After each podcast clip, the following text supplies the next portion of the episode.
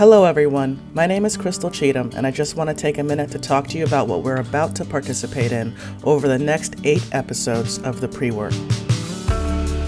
Five colleagues and I recorded these discussions last year after taking great care to create something that would both inspire and heal us after the police murders of Breonna Taylor and George Floyd, a summer of Black Lives Matter marches, Trump's January 6 insurrection, disproportional COVID fatalities in BIPOC communities, white assaults on Asian Americans, and state capitals, and the beginnings of what turned out to be a politically successful attempt to make a boogeyman out of critical race theory.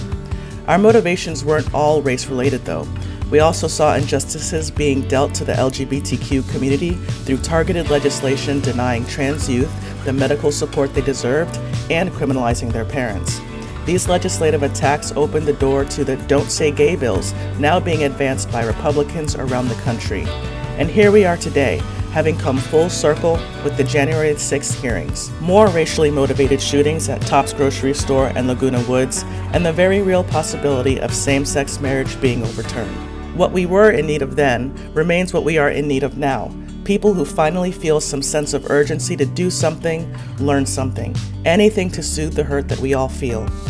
The Pre Work podcast asks the question What's the inner work that must be done before we begin to lead our prospective communities towards acts of justice? Over the next eight episodes, you will listen in on candid talks with movers and shakers, folks who have committed their lives to racial and queer equity.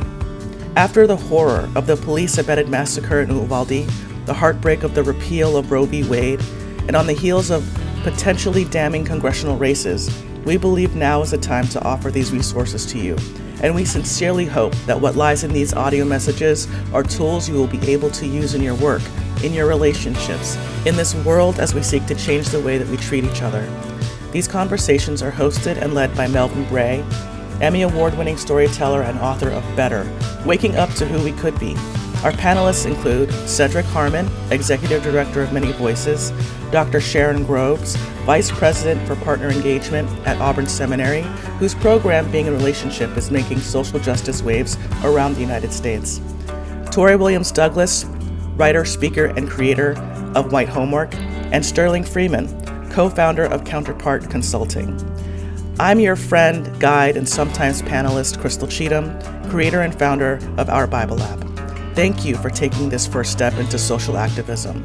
Why don't we start with episode one on race equity titled Before You Become an Expert?